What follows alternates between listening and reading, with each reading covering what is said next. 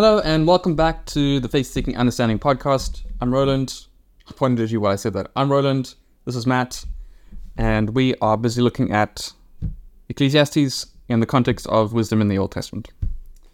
Uh, so we're going through Ecclesiastes. Last time we went through 7 verse 1 to 9 verse 11, which was looking at um, wisdom in relation to death and fa- uh, and that kind of stuff. So we saw a lot there about how wisdom is good, um, but it should be. It's not where you find your happiness. It's where you, um, well, death makes it clear that it's not where you find your happiness, and uh, it needs to be guided rather by fear of the Lord, fear of God, um, and seen for the good that it is, but not over overhyped, right? I think we saw Kohelet again underscore quite strongly the the limited value of wisdom, Yeah. and um, that yeah, it's valuable. Yes, it'll get you this far, but don't expect it to take you all the way. Don't expect it to take you further. There are going to be people who are stronger than you, and your wisdom isn't going to get you out of that mess. Yeah. So this time around, he's still talking about wisdom. So remember, this is a, a projection of what we saw in the royal experiment in chapter two. Um, and so there he had two things to say about wisdom. The first was that the wise get what the fool deserves, namely death and and um, being forgotten. Um, and then he talks about how the fool gets what the wise deserves, right? Where in the example he uses is that the wise man um, works really hard with skill and labor and all these things, and then he dies and have to give it over to the fool who does none of that. As you said that, like you sort of paused after the wise man, and all I could think of builds his house upon the rock. My daughter has the song that she does in Sunday school that goes to that effect. Yeah. You sort of pause, and all I could think was his house upon the rock, and then you start talking about the work that he does. I'm Like, oh, Yeah. The wise man builds his house upon the rock, the fool doesn't. The fool's house gets destroyed, but then he inherits the wise man's house. there we go. There you go. Um, and this is a problem, right? Like if you're if you think happiness is about being better off, and you're looking to be better off through wisdom, and the fool, you're, the wise person isn't intrinsically better off than the fool, that's a problem. Like you're you're you're not looking in the right place. Yeah. Um, so just as we've seen in previous episodes, what Kohelet is going to do is um, repeat some of that idea, expand upon it. Um, this idea of what I call incongruity, where like the fool gets what the wise deserves. It's like it's not how should, th- things should be. It's a very general term because really that's descriptive of the entire book. Um, but I can't find a better a better description of it, so that's what we're going with. Yeah. And uh, so yeah, he's going through more examples of those. At the end of this section, he's going to commend his idea of fearing God, uh, joyful toil in the fear of the Lord. Um, but for the most part, in this section, it's probably the most disconnected section of all of them. So there is that the through thread of through theme, whatever you want to call Through it, line. through line. Thank you. Um, of incongruity coming up in different ways. How like fools are often in the place of where, or fools or people who shouldn't be in the place, like lower people are in the place of higher people, or uh, where the wise should be. And he peppers in some advice every now and then. If you don't try and find happiness in the pursuit of wisdom, Right. um, so that's what we're going to see. Um, he starts off with what I think is a really great summary of this idea of incongruity, which is again, I saw under the sun in this. Sorry, in uh, nine verse eleven. We're looking at nine verse eleven to twelve verse eight. So he says, Again, I saw under the sun, the race is not to the swift, nor the battle to the strong, nor bread to the wise, nor riches to the intelligent, nor favor to those with knowledge, but time and chance happen to them all. For man does not know his time, like a fish taken in an evil net, like birds who are caught in a snare, so the children of man are snared at an evil time when it suddenly falls upon them. Right? This is the basic idea. Um, we're using the idea of time now that we saw earlier when we looked at chapter three. It's not just about the duration of your life, but about just your life in general, like when you're when you're living, right? Um, and it's like you just don't know what context you're going to be thrown into. Um, it doesn't follow the rules that it should. Uh, and this sort of undermines the pursuit of happiness or of being better off um, through wisdom because it's like, well, if things went according to the rule, the wise people would be better off. But things don't always go according to the rule. Time and chance happen to the law. We just don't know um, what's happening. Uh, yeah, he goes through a bunch of examples about this. Sometimes, interestingly, I think part of what makes it so difficult is that sometimes chance or incongruity works in the favor of the wise, and sometimes it works against the wise. Yeah. So we see that in this first example that he has, where there's a poor man who's wise, and he's able, through his wisdom is able to deliver a city from um, it being besieged by a foreign king. You're like, wow, that's amazing. Yeah. And then he says, yet no one will remember that poor man. Yeah. It's like you would think he would remember, but no, that's not not going to happen. Um, but then the, the, there's incongruity in the fact that this poor guy, who would have been looked down on in society, is able to deliver the city.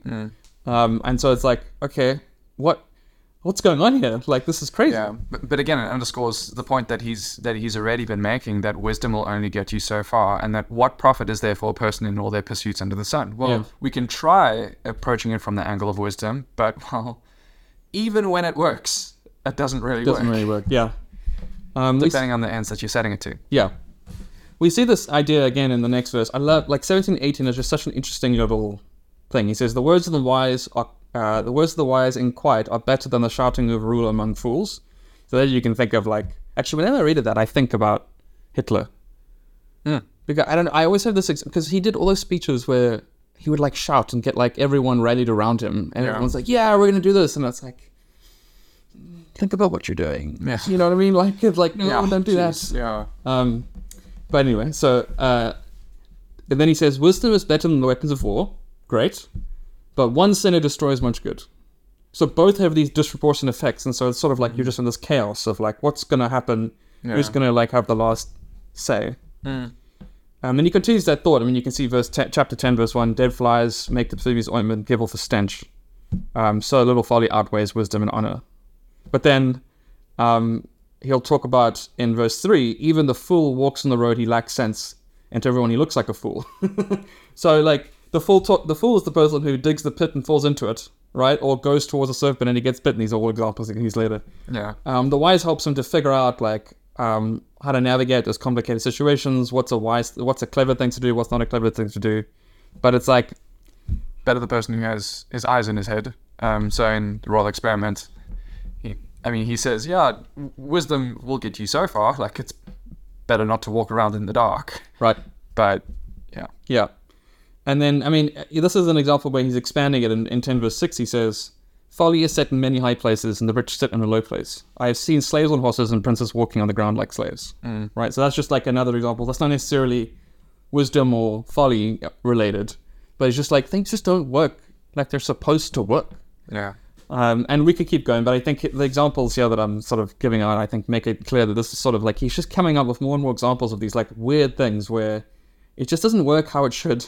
Yeah. Um, there's an interesting idea like later where they talk about, um, you know, the, a wise man in terms of speech. A wise man will know how to speak properly, and he, you know, he can read the room and you know say the right things and lead to the right conclusions. And the fool's words will consume him. Like he'll make grand promises, or he'll say things that'll give away that he doesn't know what he's talking about, or something like that.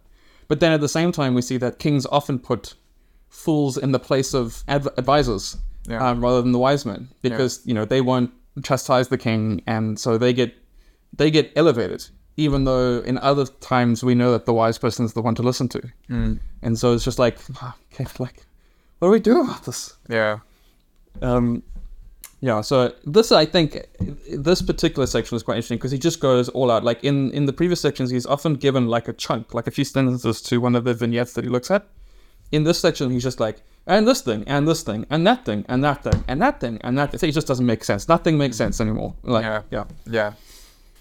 Now just lift, list mm, listing off examples for effect. yeah Um, it's so pervasive it, it affects every aspect of life yeah, I mean, you sort of see this in Hebrews as well. Actually, Oh, yeah? He has um, Hebrews eleven. You got the Hall of Faith, where he's got this story, and then this story, and this figure, and this figure, and then we don't even have time to talk about Samson and Gideon and this person and that person and that person. It just starts like by the end, he's just mounting a case and being like and and and and and, Mm.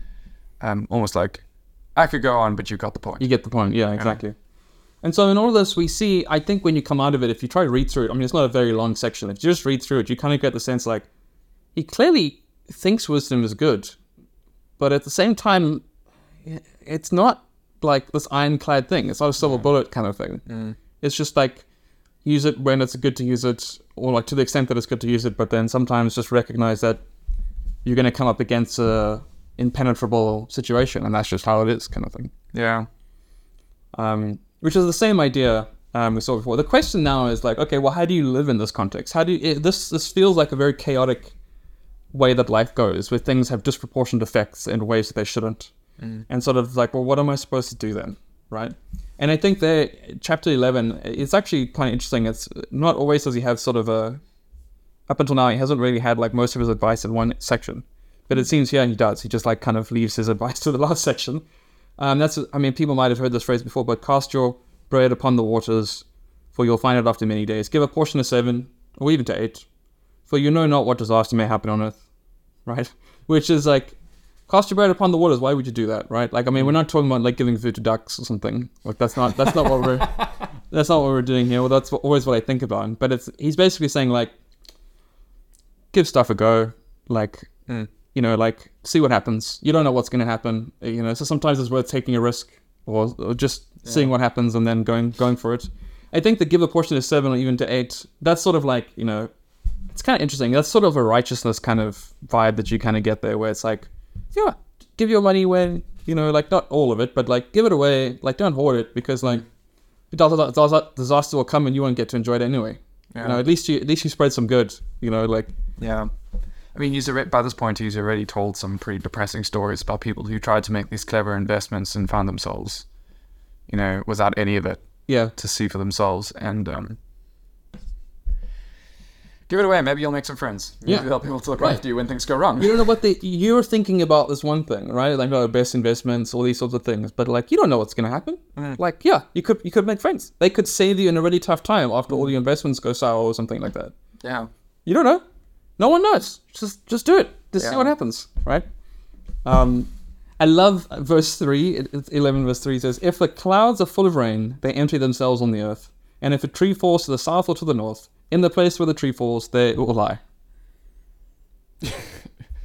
Yeah. It's bizarre, but if you think about it, it's like, oh, the clouds don't stay how they are; they empty themselves out, and the tree stays where it is.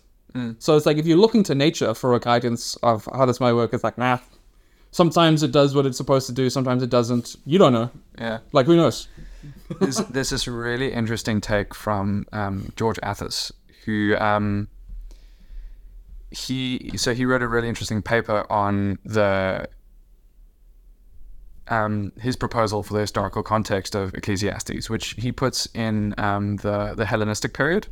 Um, and actually, at at some points, he, he looks at some um, some of the stories that Kohelet tells, and is like, well, I mean, if we see this person as these characters over here, and this figure over here is that character over there, then actually we can map this onto some fairly specific historical events that give us a pretty good idea about when Kohelet was writing in that time period.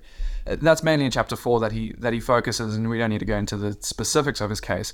But given the the politics and the the empires that were um, sort of in the political game of the day. Um, when um, Alexander the Great died, he didn't make clear which of his sons was supposed to inherit the kingdom, who was supposed to take over from it as his heir. And so you've got um, all of his different sons now thinking, "It's me.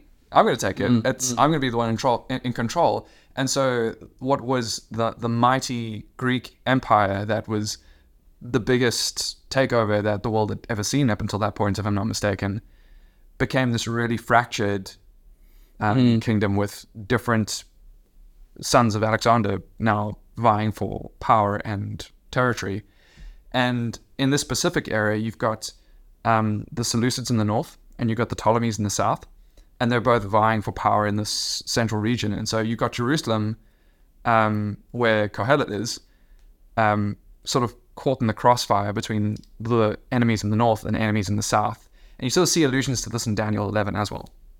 And so his his take is that here and in a couple other places as well, um, you've when Kohelet's talking about the south and the north, actually what's behind that is these political powers that are vying for um, control over the region. Okay. And so when he says that a tree falls to the north or to the south, that's where effectively Kohelet is saying, you know, um, you know, whether it falls to the south, whether it falls to the north, you know, we don't have control over that. So um, again, fitting into his um, bigger picture of things don't always go the way that we expect them to. That God's in control of them all, but actually we don't know what God might necessarily be doing, Mm. makes the case that well, you know, whether it falls to the Seleucids or to the Ptolemies, Mm. you know, So that will fall. Yeah. That'll be Yeah. go with it. That's very interesting. Yeah. Um, yeah, as to your point about like it's up to God. I mean, that's pretty much what he goes on to say, right? Exactly, like, yeah. We don't know what we don't know how this stuff works, and we don't know how the work of God, who makes everything. It's like okay, so just like figure out what you can do while you have your life. Um, so he does now go on to say like, um, you know, fear God in your in the days of your youth. Uh, although, hang on, does he say? Yeah. So in verse nine, before he gets to chapter twelve, he says like, okay, let's sorry, let me take a step back there. Um, so verse eight to ten are like the, the closing thoughts before he gets to his like final conclusion over the whole section in chapter twelve. Mm. And he says like, he kind of has this interesting thing where he says, uh, you know, if a person lives long, like let him rejoice in them because he doesn't know what's going to come. Like he doesn't know what's coming. So that, but you're kind of thinking like, oh, he says all that comes is hevel in verse eight, right?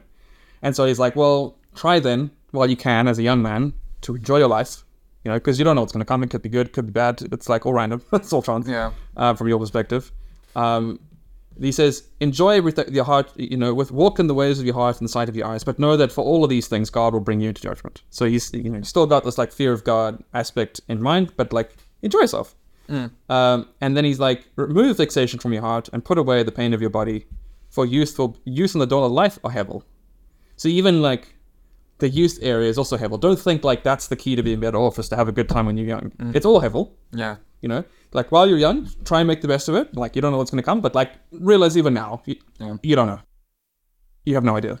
I mean, the analysis paralysis we were talking about in the previous episode, um, we were sort of talking about wisdom, and like you could sit there being overwise and find that you just don't make any decisions because you're busy analyzing every possibility. He says in verse four, the one watching the wind doesn't plant, and the one who sees clouds doesn't harvest because you don't know the way of the wind. You don't know what's coming. Um, so get on with it um, because your days are running out. Yeah, totally. Youth and vigor are elusive. Totally. You, you can't hold on to them. The, and the idea of vexation is also connected to wisdom. When he tries to search out by things what to do with wisdom, he, he the heart is full of vexation in, in chapter one. Uh, Yeah, So wow. yeah, it's the same idea. It's like if you try to do this, if you try to figure out what's going on, like as if there's some kind of rule that encompasses everything, like you're just you're just gonna be disappointed. So don't don't bother. just do your best. Like live a good life. Um, I see actually, and so in verse ten, I don't know how you've translated it, but it says, mine says, and put away pain from your body, but I think it's actually put away evil from your body. Um, discard vexation from your heart and let ill feelings pass out of your flesh Okay. because youth and vigor are elusive. Okay. Yeah, it's like just have a good time within the fear of God. So he he still has like God's going to judge you. God's the one who makes everything. This was the basis for the fear of God in chapter three. Um, so like that's always going to be present there. But it, I mean, he is has been saying since consistently since chapter three, like like just enjoy what God gives you to do. Because like if you try and place it in predicting what's going to come next, you're just going to be disappointed. Like uh, you're, it's going to be very bleak for you. Yeah.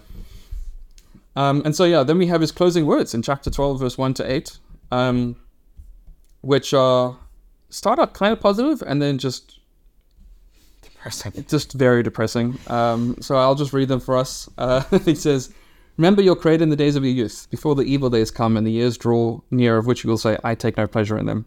Before the sun and the light and the moon and the stars are darkened and the clouds return after the rain. In the day when the keepers of the house tremble and the strong men are bent, and the grinders cease because they are few, and those who those who look through the windows are dimmed, and the doors on the streets are shut, and the sound of the grinding is low, and one rises up at the sound of a bird, and all the daughters of the song are brought low. They are afraid also of what is high, and terrors are on the way. The almond tree blossoms, the grasshopper drags itself along, and desire fails, because man is going to his eternal home, and the mourners go after go about the streets. Before the silver cord is snapped, or the golden bowl is broken, or the pitcher is shattered at the fountain, or the wheel broken at the cistern, and dust returns to the earth as it was, and the spirit returns to God who gave it. Hevel of Hevel, says the Koh- Kohelet. Everything is Hevel. Hey. Yeah. um, very positive ending, but it, it is sort of like a, the things won't be good, so don't try like they're not necessarily going to be good. So don't try and like stake your happiness in that. Yeah. Rather, remember your creator, Um, enjoy things while you can, uh, as a gift from Him in the fear of God, and like take it day by day kind of thing. You know, Yeah. Yeah. which is what he's been saying. Um, but yeah, it's a very bleak way of uh, concluding. I think it, it kind of speaks to the fact that like he doesn't see his solution as necessarily like I figured it out. It's like a it's a necessary consequence of what reality is like. But he's he's not saying necessarily that you're gonna be um you're not gonna be better off. Right? Because that's he's he's rejected that way of um approaching happiness Yeah. um, you're going to be living life to its fullest, and sometimes it's going to suck, and sometimes it's going to be great, and like that's just how it is. Yeah. Yeah, it, it very much does seem just make the most of it while you can. Um, there was something else I was going to say. there. It's, it's, It's done. I've. Yeah, it's uh, I mean it's it's quite an interesting uh, conclusion. Uh, I think it's it's interesting because in this section he doesn't actually speak about Hevel for a long time. For like two chapters, he just doesn't mention Hevel. He goes through examples of what would be Hevel, but only towards the end does he actually start using the word again. Yeah, well, he mentions in chapter 11, um, the first, yeah, twice in chapter 11, um, he talks about Hevel. Mm-hmm.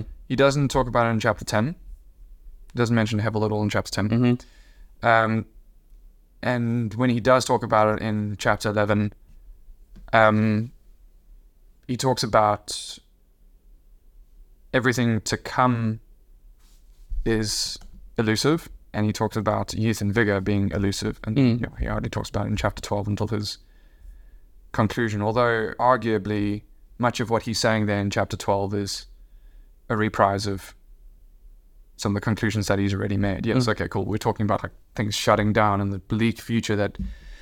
But I mean, he's alluded to some of that already. Yeah. Yeah, I kind of see chapter 12, 1 to 8 as like the second conclusion. Like we saw in the Royal Experiment, those last few verses of chapter 2, where he's like, nah, I guess we gotta do Yeah. this thing, right? Um, this is sort of his conclusion of the the second, um, his, his like investigation since he started in chapter 3. Yeah, Um, yeah, it would be nice if he just tied a bow on wouldn't it? If He was like, "Yep, we figured it out. Don't worry, if you do this, everything's gonna be fine." I was like, no, I mean, I'm sorry, it's not. Like that's just how it is. yeah, The last bit, then, it's not. So chapter twelve is eight is not the end of the book, right? Um, no, it's the end of Kohelet's speech. Kohelet's speech. So right at the beginning, we had this like one verse at the beginning, which was like, "These are the words of Kohelet," whatever, whatever, and then Kohelet started speaking. Yeah, And now we we he- Kohelet like sort of gets off his soapbox, gives the mic back to the MC, yeah, and uh, the MC now or the author has his final words to say um, about about things. And it's been quite interesting. I mean, if you read the literature, there's a lot of debate about whether the author and Kohelet uh, agree with each other. Mm. So a lot of the people who think that Kohelet is um, a heretic of some kind, or like a an, an example of who not to be, what Yeah. not to be, um, they Which, for the record, is not difficult to see. I mean, we've seen that Yeah. he can be quite jarring at Yeah. times. yeah, very grating in, in the things that he says. And they'll, they they typically affirm that the author is orthodox, and he's saying like he basically gave Kohelet the mic um, to show you that how to kind of let him destroy himself, Yeah, and then like takes it over and, and gives his final few words. Yeah, What they've likened that to, I think, is the friends in Job, um, who like Right. say the wrong things, um, even though they've given they're given a voice in the book. yeah, Um, I I don't really like that because it firstly the comparison isn't as apt as I think people think it is. yeah, Um, we're looking at five verses, six verses here at the end of this entire book. We're saying that's the orthodox, and the rest of it is unorthodox. That's the one aspect I don't like about it. Just in terms of just from the start, I'm not a fan of that that amount of uh, attention given. yeah. Surely you expect a, at least a little bit more engagement. Right. In, so in Job, there's a lot of pushback from Job, right? Yeah. And then you also have a very clear cut conclusion at the end, which is Job spoke rightly. God says Job spoke rightly. You guys didn't. Like, screw you.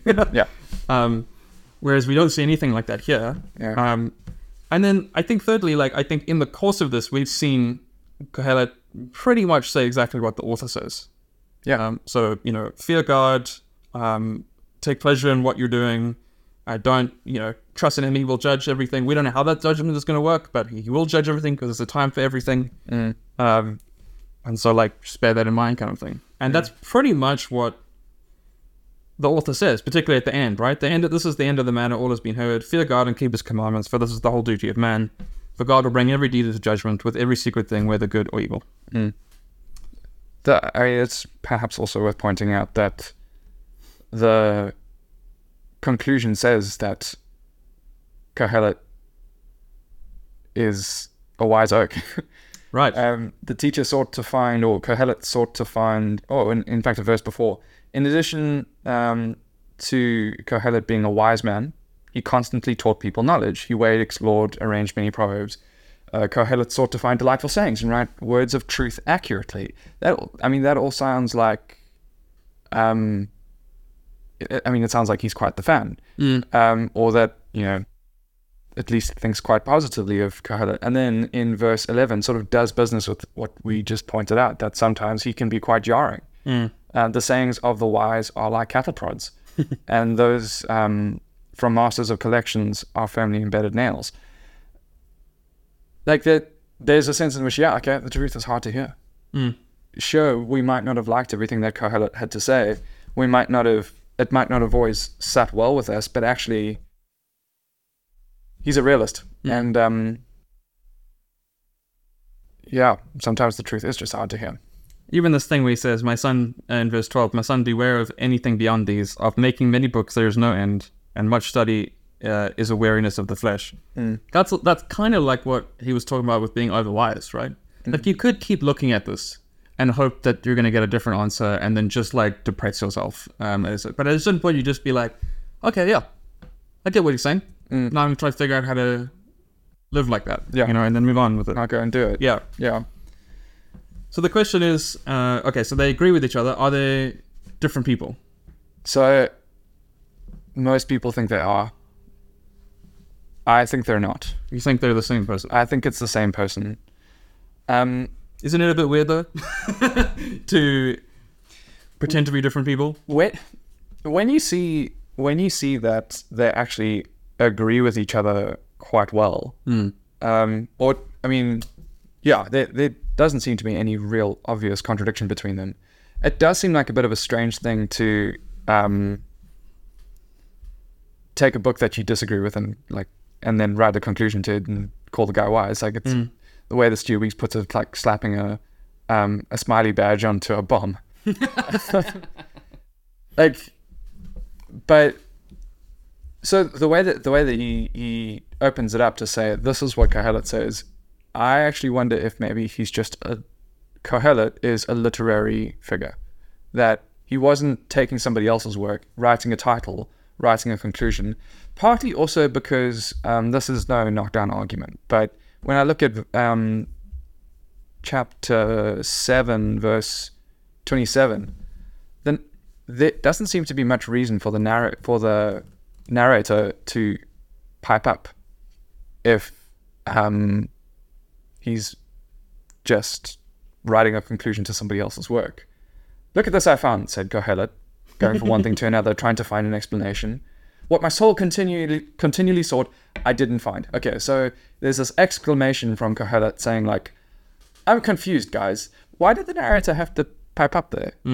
Um, again, that's no knockdown argument. Um, many people, much cleverer than I, have looked at that verse and still thought that there were multiple people there. But it looks a bit odd to me that the narrator would feel the need to put something in the middle of a book that he had received. Um, so uh, yeah, and I, I sort of wonder if um, he's taken um, Kohelet as a um, as a sort of alias. Remembering something that we mentioned in a previous episode, that Kohelet is um, the the meaning of the, the of the Hebrew word Kohelet is um, from the root kahal, which means to gather. And one of the things that we saw from um, Jennie Barbour, she's she looks at the royal experiment particularly in the beginning. Um, other things too, Which, but by the way, is an example of putting on a persona, right? Like this person's not afraid of putting on personas. yeah, because he, he had that persona of the king in chapters one and two, and then took that off in chapter Yeah. three, and then continued moving on to the next thing. Right? Yeah, yeah. But in putting on that persona, um, yes, he was taking Solomon as sort of the centerpiece, is um, the key figure in Israel's history who was, um, you know, paradigmatically wise, but also alluded to Hezekiah in some places, also alluded to David in some other places, and took a bunch of the kings and actually gathered them together. Um, and then in chapter three, by the time he's actually sort of taken off the the the kingly mask, looks through again something that we saw in, in, in one of our previous episodes where he looks through the life and times of the nation of Israel when he goes through the, the different seasons that we go through that there are little um, kind of tidbits there that cast our mind back to other events in the Old Testament to say that this is not as simple as um, different things happen at different times in a generic sense, but that we're recalling where we are in history, having looked back on the life and times of the nation of Israel. So all this to say that I think there's there's something that, that's quite deliberately being done here, um, to say, um, let me cast your mind through the lens of this particular character through these different aspects and events and features of the Old Testament brought together with our experience of things as it is. So, yeah, a very long way of saying that Yeah, I mean, it, these are some of the strategies that he's taking to. it kind of does make sense to do that if you if you're like supposed to be this measured guy right? If you're trying to and he does he does kind of take on that perso- uh, that stance when he says like in 12 verse 12 like my son beware of anything beyond these. So he's he's trying to be caution and careful and all these things. But he needs to say he needs to like convey a message which is just blunt and like harsh and like you just need to hear this kind of thing it kind of makes sense for him to put on a character to do that, right? Um, even though he's not disagreeing with it, he's not like you know playing being a devil's advocate or anything like that. But it's just sort of the way that he does it is very brash and harsh and like "Oh, this is just how it is, like deal with it kind of thing. I don't know. It kind of makes sense. Perhaps given some of the more political aspects of it, of what he's had to say, and if George Athas is right that this is mapping onto particular events in particular times with particular people, um, there could be a sense of he gets nailed for saying certain things. Well, well I didn't say it, Kohelet did. I was just making up a story. Yeah. He's already sort of been uh, like a little bit fast and loose with some of the details. There's a reason he didn't say, well, you know, Joseph Tobias said this. Yeah, Like right. he, he says, there was a man that I heard about. yeah. Everyone in the know knows what he's saying.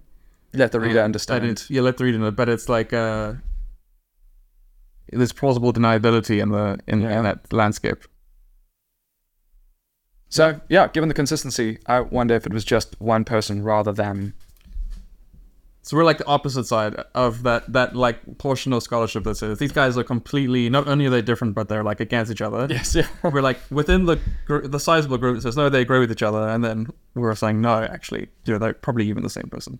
yeah, It's difficult. Like yeah, I yeah I agree. I think it makes sense. I never thought about it. I to me it's always a question of whether they agreed or not. yeah. But I always kind of took for granted that they were different people. I think that's the first question. Do they disagree or not? And perhaps the more important question. Um, it is where I mean, it is maybe worth just acknowledging that this is the minority position. That the vast, vast majority of scholars, whether they think the, that Kohelet and the narrator agree, think that they're different people. Hmm. Um, the only people that I'm aware of that think that they're the same person is Michael Fox and Stuart Weeks. Okay. Um, they come to a lot of very different conclusions Yeah, all the way through the book. quite a lot. Yeah. But um, on this particular point, they they're like, yeah, no, Kohelet very plausibly seems to be just a literary creation of Mm. the author. I mean, it does fit with what how he behaves in the book, and then it also explains those like weird interjections in the, in the middle of the book. So Yeah, yeah, it's got some value to it. But cool. I think that's it. That's the end. Uh, not only is it the end of Ecclesiastes, uh, but it's the end of wisdom in the Old Testament for now. yeah, I say for now because we'll probably come back at some point. But uh, yeah. There's every possibility. Yeah. we'll talk about this more. um, I don't know what we're doing next. Have we decided? We've thrown different ideas. We've thrown out some different ideas, but I think it might be too soon to say. Okay. So you'll have to wait and see until the next episode. Um, it might be a bit longer. Uh, it might not come out in two weeks' time, uh, but it will come out at some point. But in uh, addition to liking and subscribing Mm. on YouTube, you might also want to follow us on our social media. So at uh, FSU underscore South Africa. It's in the Or, it's in the um, description of everything. So it's in the description of the podcast episodes and the YouTube t- on the YouTube things. You can also go to our website, faithseekingunderstanding.co.za. Uh, it's all there as well. Yeah. Cool. Thanks for joining. See you in the next one.